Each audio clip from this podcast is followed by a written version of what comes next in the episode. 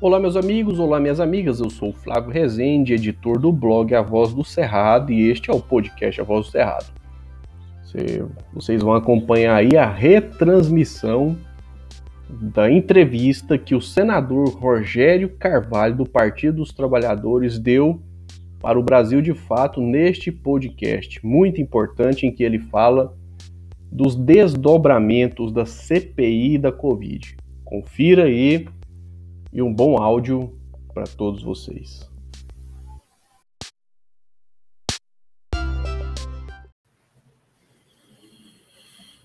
Olá, bom dia a todos e todas. É, Sexta-feira, dia 9 de julho, estamos no ar nos canais do YouTube do Brasil de Fato e no Facebook do Brasil de Fato, é, com o senador Rogério Carvalho, um dos integrantes, um dos senadores mais atuantes da CPI da pandemia que transcorre nesse momento para investigar as ações e omissões do governo federal no combate à pandemia. Já estamos vendo bastante gente entrando aí na nossa live. A gente pede que coloque sugestões de perguntas e comentários aí na live para o senador. Hoje é dia de sessão, o senador é, certamente está com a agenda corrida, então vamos fazer uma entrevista curta, mas que dê conta de, de responder o principal questionamento que é, colocamos aí na chamada desse vídeo, tanto no YouTube quanto no Facebook. Então, desde já agradeço a presença do senador Rogério Carvalho, do PT do Sergipe, é, ele que é médico de formação, com mestrado e doutorado e ocupa, cargos eletivos desde 2006, também tem experiência na gestão pública, é, entende bastante da questão da saúde pública e pelo trabalho na CPI da pandemia, tem se debruçado sobre a atuação do governo Bolsonaro na pandemia. Senador, muito obrigado pela presença aqui nos canais do Brasil de Fato e já faço a primeira pergunta para o senhor, que é o título da nossa transmissão aqui hoje, que é no sentido de tentar entender até onde pode ir a CPI da pandemia, por isso o título A CPI. Pode derrubar Bolsonaro, senador Rogério Carvalho?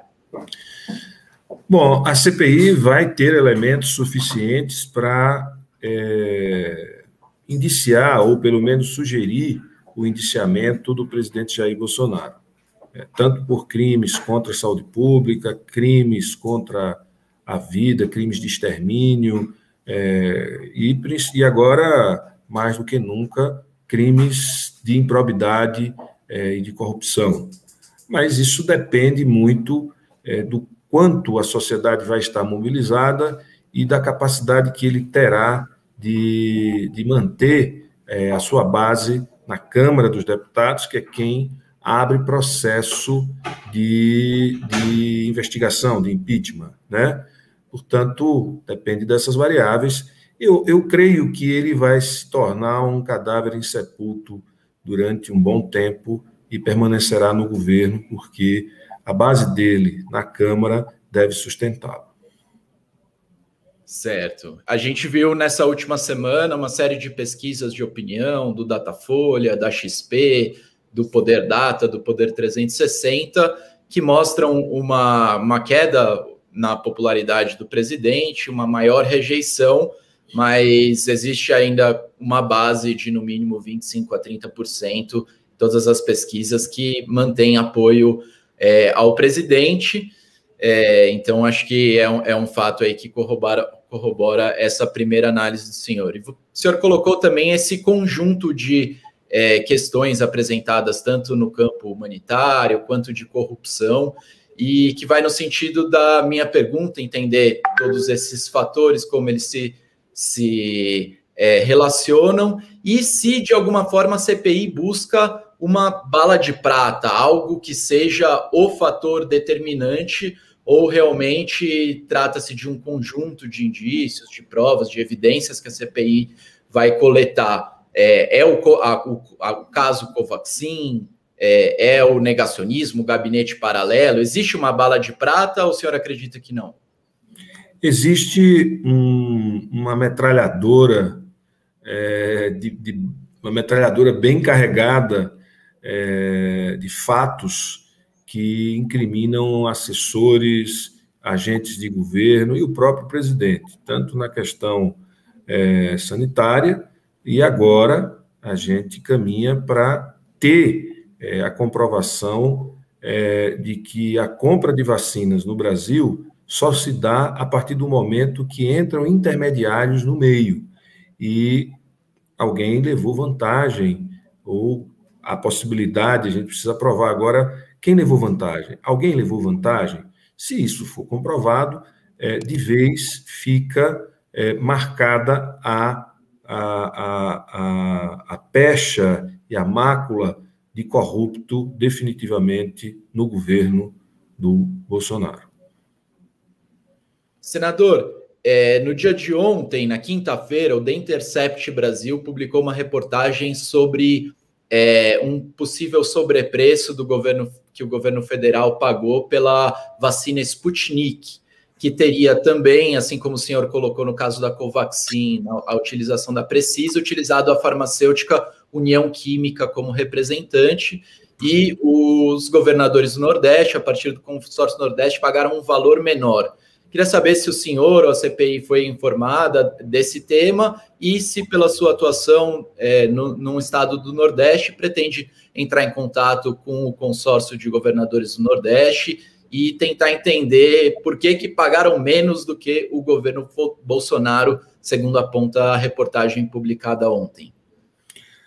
Bom, primeiro que os, o consórcio fez uma negociação direta com o fundo russo é, e, e foi direto, não teve intermediação. É, o governo fez uma compra é, da Sputnik, deve ser também junto ao fundo russo, que negocia as vacinas da Sputnik, ou, mesmo com Gamaleia, mas através de um terceiro. É óbvio que quem intermedia ganha alguma coisa, certo? É, a, a, a AMS não ia intermediar sem ter alguma vantagem em decorrência disso, todo o processo de importação. Então, o que nós precisamos entender é que o processo de intermediação é um processo que sempre encarece é, o custo de compras de insumos no governo. Esse processo de intermediação é necessário?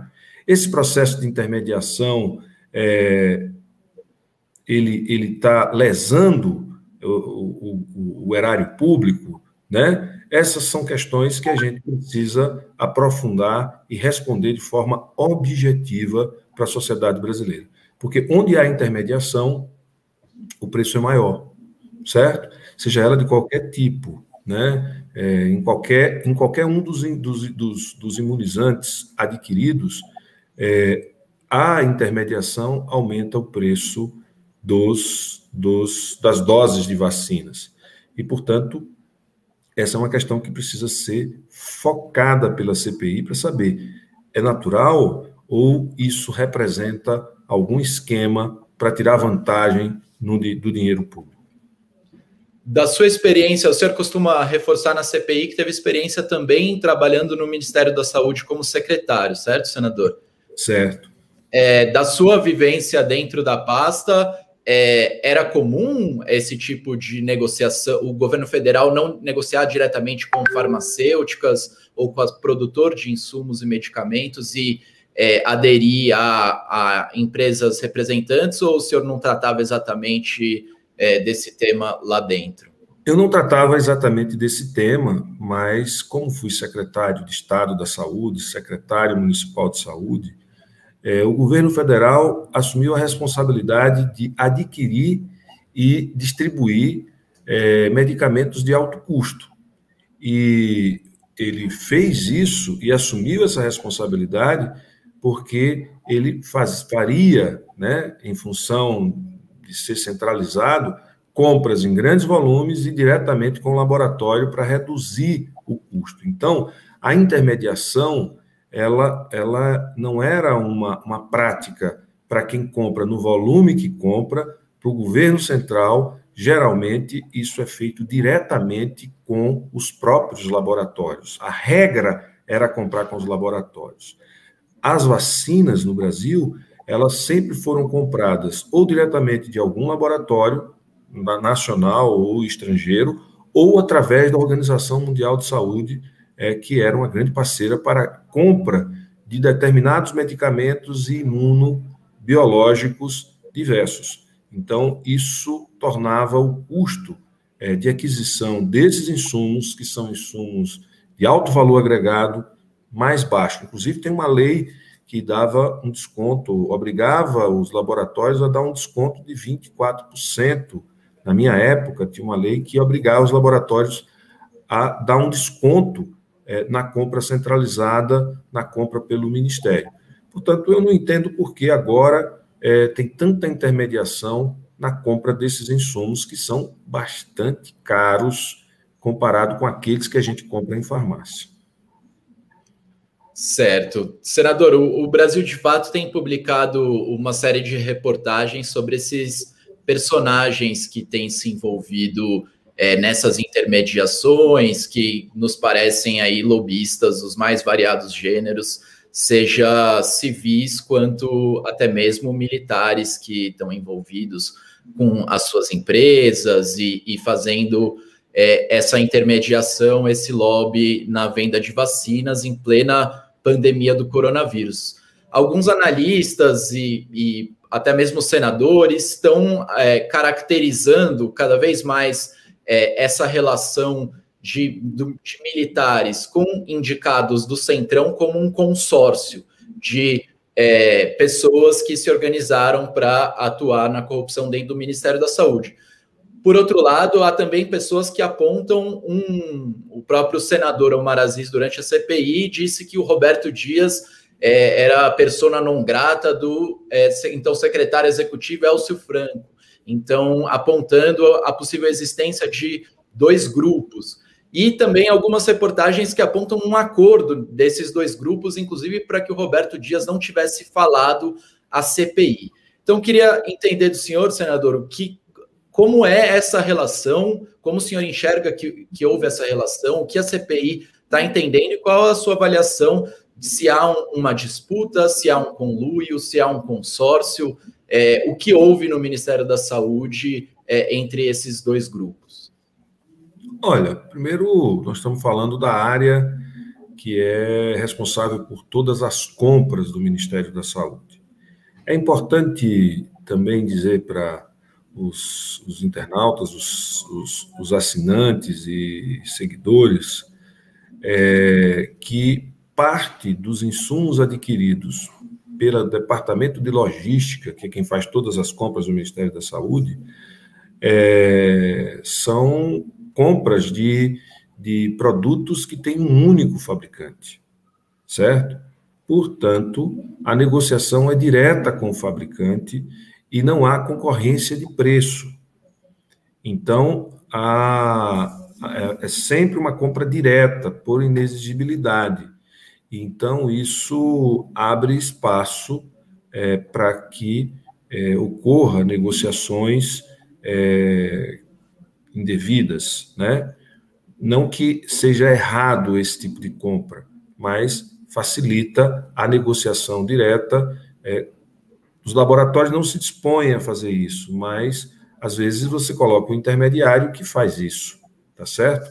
Por isso a necessidade da intermediação, porque o compliance dos laboratórios, eles, eles impedem esse tipo de, de, de, de relacionamento é, institucional subsidiado, digamos assim, ou seja, as pessoas tirarem vantagem do relacionamento direto com o laboratório. Então, bota um terceiro para compra e a, a, a, a, intermediação. E é isso que a gente tem visto no Ministério.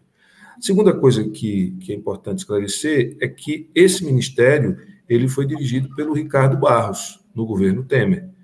E essa área, o Ricardo Barros, ela não mudou. A Secretaria de Ciência, Tecnologia e Insumos Estratégicos não mudou de comando de Temer para é, o governo Bolsonaro, continuou sob o comando do Ricardo Barros, certo? Só que esta área é a área onde se encontram os insumos mais caros e onde tem o orçamento líquido, ou seja, o orçamento para compras de insumos que tem um único fabricante, por exemplo.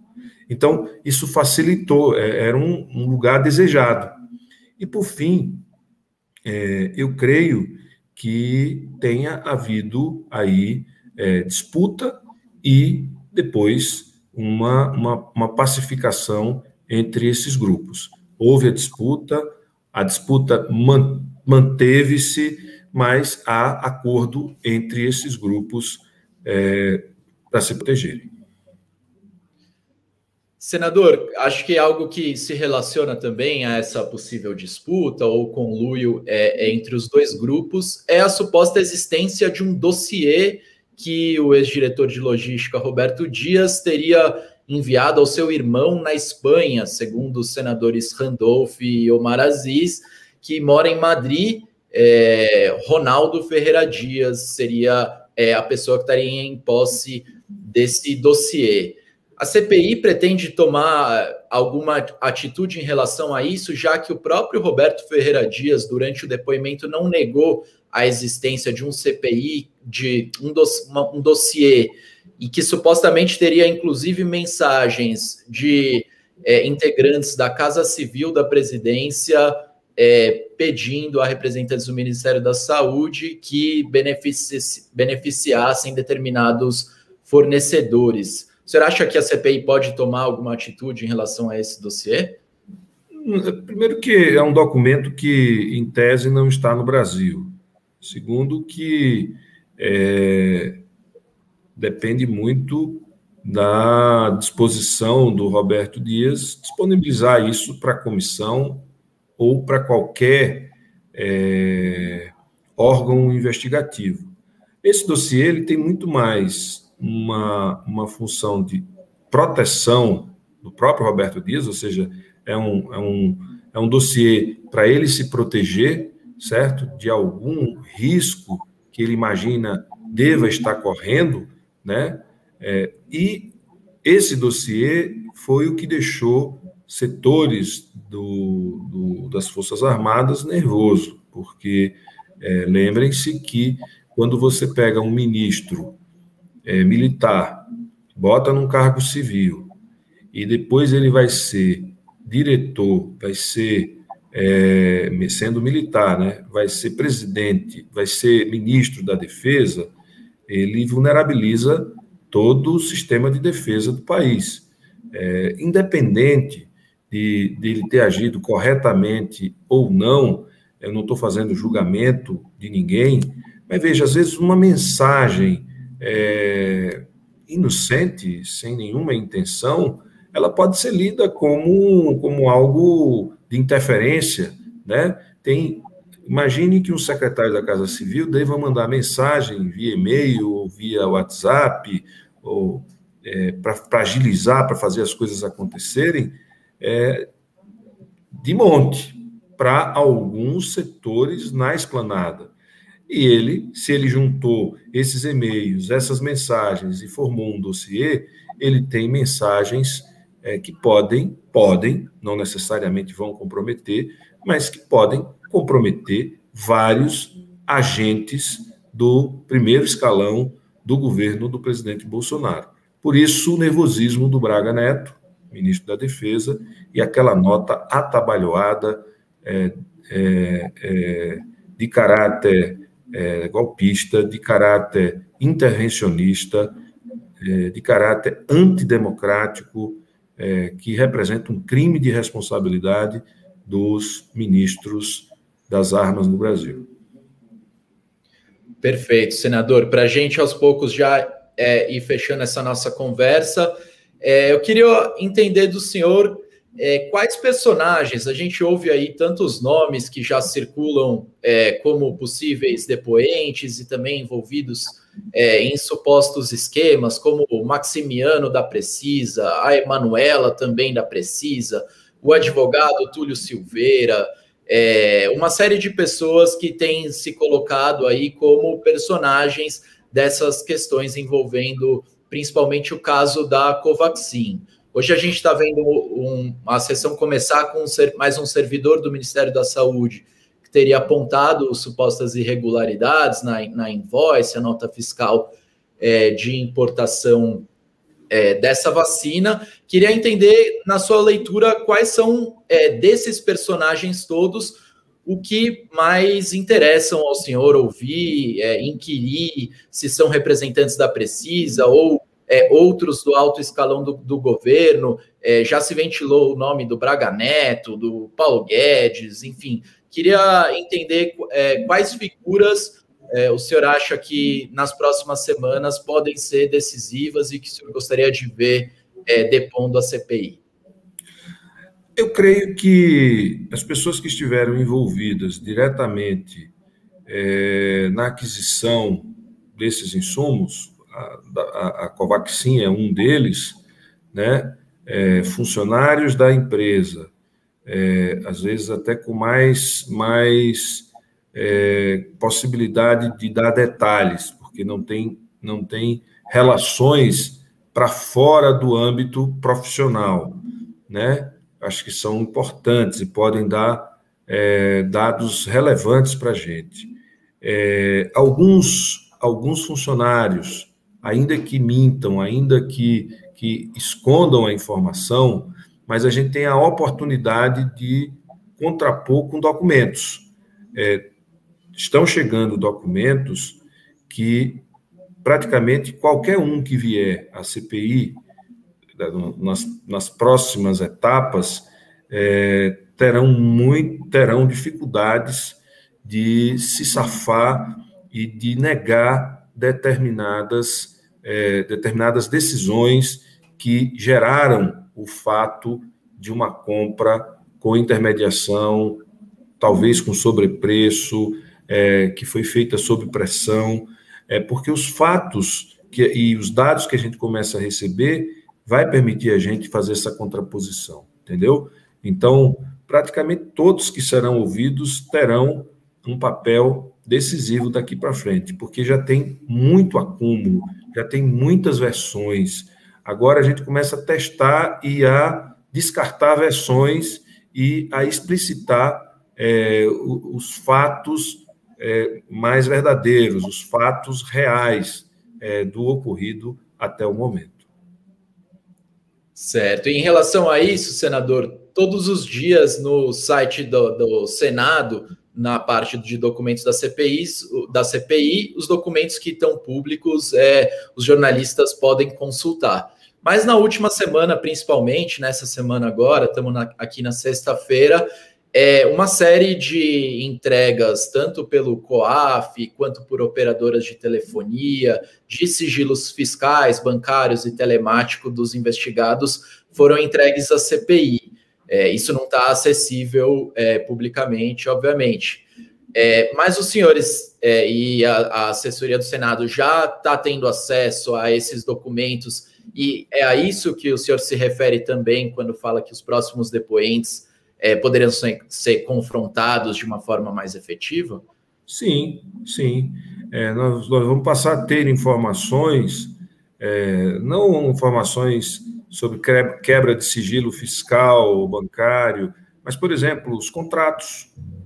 É, nós vamos ter contratos que mostram é, outros contratos, ou seja, a reprodução de, de você compra é, um quantitativo de doses e já tem um outro contrato para mais um outro quantitativo de doses, é, com o mesmo modo, mesmo modus operandi, com a mesma formatação, o mesmo jeito de fazer, né? Então, tem vários documentos que precisam ser é, apropriados pela CPI para nos auxiliar no, na tomada de depoimentos, nas próximas oitivas e eu creio que isso diminuirá a margem de manobra do, dos depoentes de uma maneira geral. Né? Eles, eles, eles serão cercados de uma maneira mais efetiva pelo, pelos senadores que são os tomadores de depoimentos inquirentes, né? Senador, como estamos chegando próximo aí ao final da, da nossa entrevista, eu queria tentar conectar com a primeira pergunta é, que eu fiz para o senhor em relação a, a estabilidade do, do presidente no cargo. É, o senhor chegou a citar a nota emitida pelos militares é, pelo ministro Braga Neto, intimidatória é, em relação ao senador Omar Aziz, e o próprio presidente, é, nesses últimos dias em que as denúncias é, se acumulam, é, tem radicalizado bastante. Ontem mesmo ele é, foi um passo além na questão do voto eleitoral e, é, inclusive, disse cogitou a possibilidade de não se ter eleições é, no Brasil, como se, se ele fosse o responsável por essa por essa medida, né, a realização de eleição. Mas, enfim, o senhor acha que isso é apenas uma radicalização retórica? uma escalada retórica que não vai se concretizar em uma real ameaça à democracia e, e, e possivelmente Bolsonaro se mantém no cargo até 2022? Ou o senhor acha que possivelmente a partir de comportamentos cada vez mais acirrados aí do presidente, é, podemos chegar num ponto de crise é, que realmente derrube o Bolsonaro? Ou o senhor não acredita nisso? Olha, eu, eu não acreditava no impeachment da Dilma. Achava que a nossa democracia ela estava madura e que ninguém brincaria com, com uma institucionalidade é, em construção, em consolidação. E a gente viu um golpe sem crime, um impeachment sem crime, tá certo? Então eu não, não duvido de nada. Dois, o Braga Neto, ele não, ele não, não fez uma nota contra o Omar Aziz.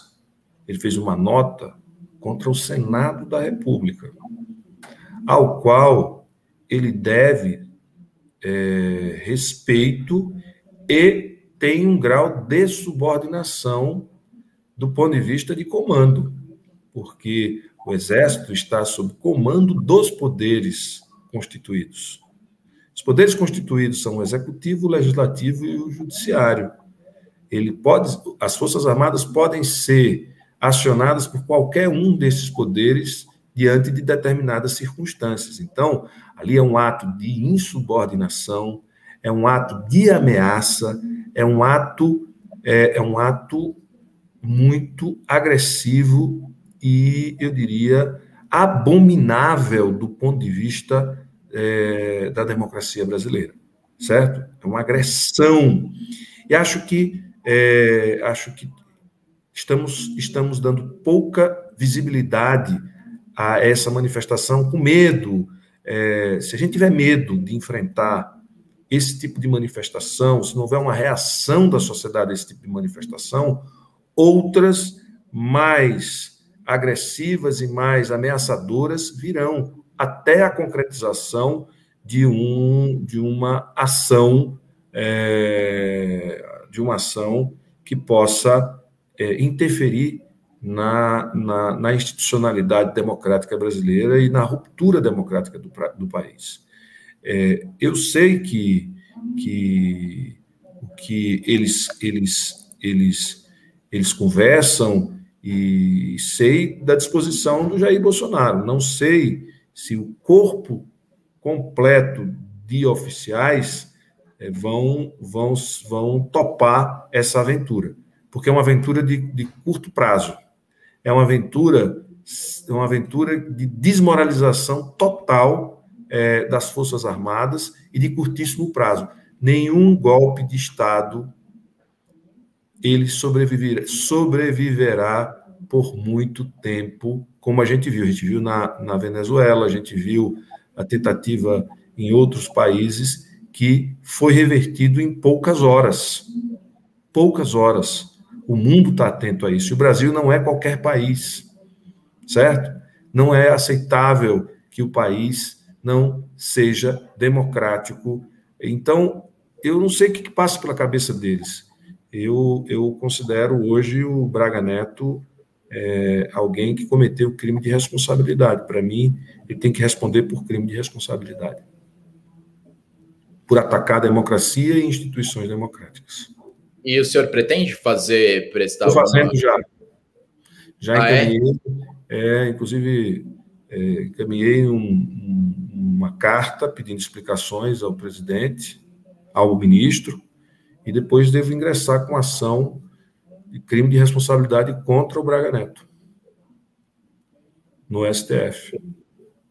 Perfeito, senador. Então, com essa informação, chegando aí a nossa meia hora de conversa, a sessão é, também avançando lá e a gente espera ver o senhor se manifestando. Eu agradeço em nome de toda a equipe do Brasil de Fato, dizer que o espaço está sempre aberto para a gente é, conversar sobre o andamento da CPI, sobre é, a sua atuação no Senado Federal. Sinta-se à vontade é, para nos acionar quando for necessário, que acionaremos o senhor também para conversar com a nossa audiência. Obrigado, Paulo. Uma satisfação estar com vocês. Um grande abraço e parabéns pelo bom trabalho que vocês fazem é, no jornalismo brasileiro. Valeu, um abraço. Um abração.